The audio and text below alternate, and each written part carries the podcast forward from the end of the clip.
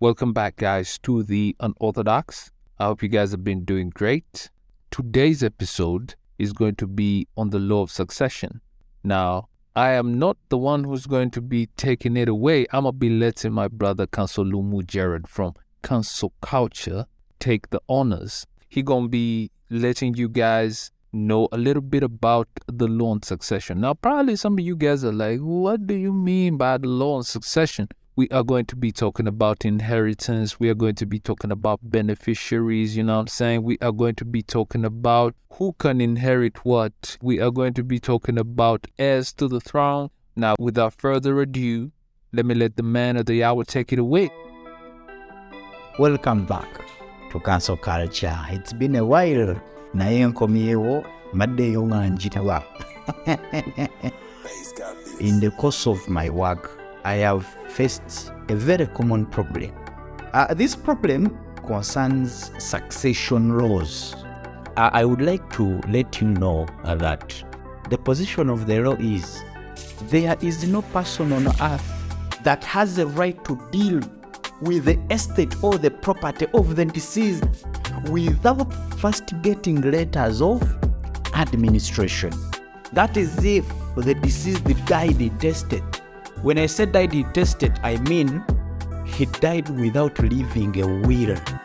So there is a procedure that is supposed to be followed, and that is to first get letters of administration as a family. Now you're there asking yourself, what does counsel mean by letters of administration? Letters of administration, these are the basically the powers that we get from court to allow us deal with the estate of the deceased, say your late mother or your, or your late grandfather or your late dad. So that is the document that we get from court. It may either be from high court or the lower court, which is the magistrate court. And now you're asking, when do I go to the high court? When do I go to the magistrate's court? For us, the property, in our language, we call it the estate. So when you hear me use estate, I'm referring to the property. I'm going to be using them interchangeably. So you go to the high court when the value of that property is higher than 15 million or is 15 million and above. You go to the magistrate's court when that property is 15 million and low. That is the difference. Uh, recently, I was faced with a scenario where a client of mine actually had a kibanja interest, but there is a landlord with a legal interest. So when you hear someone say legal, oyaba wa kyapa, equitable, oyaba wa kibanja. So kakati ono w'ekibanja, unfortunately God called him and his beneficiaries without getting letters of administration, they distributed. After distributing, they started selling. They have now been dragged to court. Why? They sold a property to which they never had the authority to do. So, if you sit down as a family and distribute without getting letters of administration, you will be the intermediary with the estate. kati oli agamba ate what do you mean iwill be intermeddling with the estate? Intermeddary kireegezo oli kusaalimbira ku kitali kikyo ozannyira ku kitali kikyo i mean otandika otogabana ekintu ky'otalinaako buyinza you cannot do that. So always ensure that before you deal with the estate of the deceased first acquire letters of administration now having acquired letters of administration there are so many things that come along with those letters there are always problems subsequent to acquisition. And you know what the problems are? Sharing of the property. We had the Old Succession Act, and there was an amendment in 2022 April. That is when the president signed that amendment in the succession laws, and the distribution was amended. For example, I know many of you are wondering who qualifies to be a beneficiary.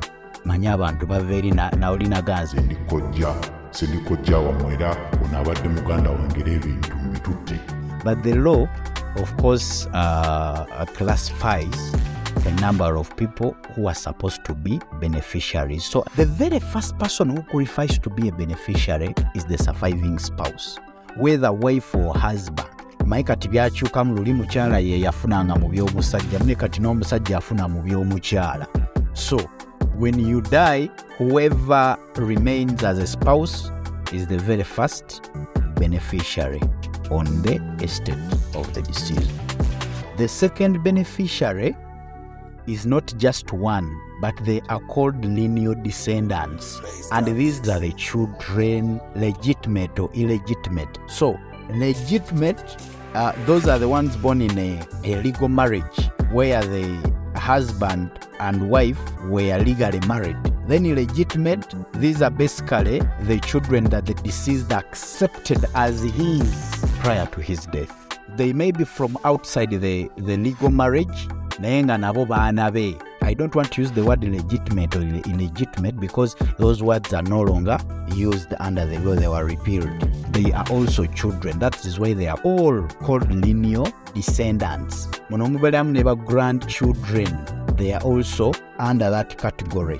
So, the third category are the dependent relatives. Dependent relatives can include the brothers, the sisters, bajaja, parents, bonna. They can go under the dependent relatives. And then the last class is the customary heir or heiress. By the way, for your information, initially the law only talked about the man, but the amendment also introduced the aspect of the heiress kati osobola n'okubeera n'omusika omukyala oba so the new law has actually introduced that aspect so those are the four categories of beneficiaries that we can always have now the question that is running into your mind is then who gets what first and foremost 20% is supposed to be removed prior to distribution now I know you're asking yourself, who are those people entitled to the 20% that will remove prior to distribution?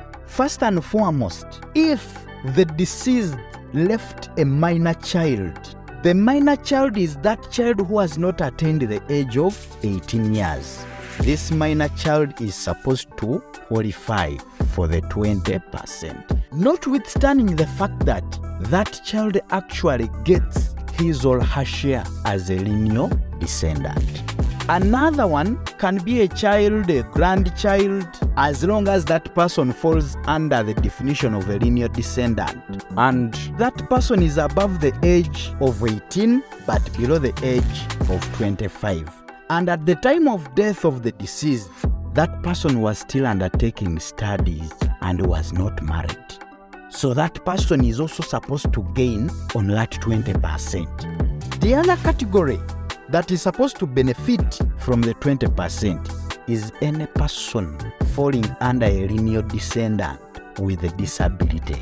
And at the time of death of the deceased, this person was not married and was depending on the deceased. So that person also qualifies for the 20%. Now, what remains is what is distributed in accordance with how many beneficiaries have survived the deceased. For example, we shall have aspects where there is the surviving spouse, they are lineal descendants, but they are not dependent relatives. The percentage will change. We shall have situations where there is no surviving spouse, but they are lineal descendants and dependent relatives. So, the percentages are always dependent on the surviving beneficiaries to the deceased. But let us imagine where the deceased is survived by a spouse, a lineal descendant, a dependent relative, and a customary heir. In other words, waliwo omukyala oba omwami w'omugenzi waliwo abaana waliwo badependants babadde alabirira ate waliwo n'omusika So in this case, the spouse will get 20% of the estate. The dependent relatives shall receive 4% of the estate. The lineal descendants, legitimate or illegitimate, will receive 75% equally, and then the customary heir shall receive 1%. Another situation can be where the intestate or the deceased is survived by a spouse, a dependent relative, and a customary heir, but they are not lineal descendants. nga teyalekawo baana naye yalina mukyala we ne batasobola naye alina ne badependent relatives baabadde alabirira In this case, omukyala ajja kufuna 50 as against the 20% gye twogeddeko waggulu gyafunanga bonna weebali kati bano ba dependent relatives bafune 49% then the customary heir or heiress will get his 1% now the other issue is when the intestate or the deceased has left no spouse, dependent relatives, but he has left lineal descendants as well as the customary heir. In this case, the lineal descendants shall receive 99% and the customary heir shall receive 1%. I know you're asking yourself that you told us that there is a percentage that is removed prior to distribution. But when you have talked about the distribution, you're talking about 20%, 4%, 75%, and 1%, which equates to 100. The law is the 20% is supposed to be removed prior to distribution. Now, what remains is what is distributed in accordance with those percentages. I hope I'm making myself clear. Whereas I have talked about beneficiaries, uh, please get this clearly. The customary heir can be a beneficiary. So in this case, he will receive his share. Like I said earlier, he will receive his share as a customary heir or heiress as well as as a beneficiary.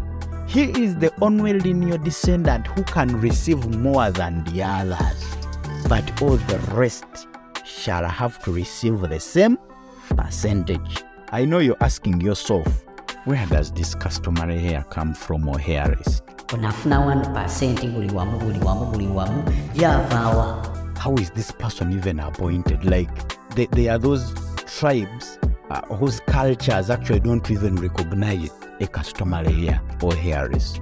But just in case your culture recognizes him or her, basically, this is a person who is appointed. If there is a will by the deceased in his will to take on his legacy, now you're asking yourself, if he died intestate, then who appoints? The elders. nga bamaze oku- okuziika waliwo kye olumbe the elders do appoint a customary heir or heiress to take on the legacy now once that process is done the law says they have to notify the legal representatives of the deceased within a period of one year and should they take that period without notifying then the administrators would, would proceed to distribute as though there is no customary heir or heiress. So, what is the purpose of these elders introducing this customary heir or heiress to the administrators? Is basically to cater for him or her during distribution. Uh, there is a there is a border guy who told me, what if my fellow beneficiaries who are the administrators refuse to distribute? Why wouldn't I get my share? obulavu bunyuma bunzita bali bulungi why, why wouldn't I get my share as an individual? And he had a point, by the way, and, and, and I realized it is actually also a very serious problem. And the lawmakers in the new law also knew, and they brought a provision. The new law is when you get letters of administration, you're given a period of two years. And the law gives you another one year as an extension, just in case in these two years you have not been able to distribute. So, what does this mean? This person who says that uh, nze njagala byange he has all rights and he can sue the administrators. But that does not mean that you go and sell at that time it is not yet yours because they have not distributed yet. So by you tampering with the property, In our language, we call it nemo dat rule. You only sell what belongs to you. at this time you have the right, but the right is not absolute, and therefore you cannot pass on good title at that particular time. Let me let me let me also talk about this briefly. Uh, I know many of you are wondering why haven't I talked about a situation where the deceased left a will behind, and that is when uh, we apply for letters of probate as against letters of administration. Letters of probate they are basically acquired when the deceased left a will behind. When he leaves a will behind, in that will he mentions those people who are supposed to execute his will, and those are called executors. The reason why I had not emphasized letters of probate is because uh, letters of probate normally do not have issues like I've talked about. Those issues normally arise when uh, people are supposed to apply for letters of administration. Why? Because in letters of probate, the deceased basically left a will, and in most cases, that will distributes the property. If not, it gives guidance. Unlike in letters of administration, where there is no will and each beneficiary basically wants to do what they think is right for the estate, yet it is not what is right. Now, here comes a question, or you're asking yourself a question what about if in the will the deceased did not actually mention the executors? Now, we again go back to letters of administration with the will annexed. Why do we apply for letters of administration and annex a will? Because the will does not mention executors. So we have to show court that yes, the will is here, but the will does not mention executors. So that is the difference between letters of probate and letters of administration. So when someone mentions letters of probate, the deceased left a will, mentioned executors, and those executors are granted probate to execute the will of the deceased. So episode ewanvuyemu naye I like teaching the masses, I like teaching the society. Sensitizing the masses, simply helping the society is the fundamental goal for Counsel Culture.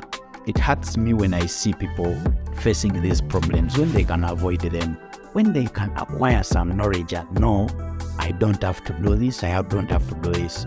So I remain Lumu Jared, the host of Counsel Culture. See you in the next episode. That was Counsel Culture on Succession. I hope it's been of relevance. And until we meet next time, guys.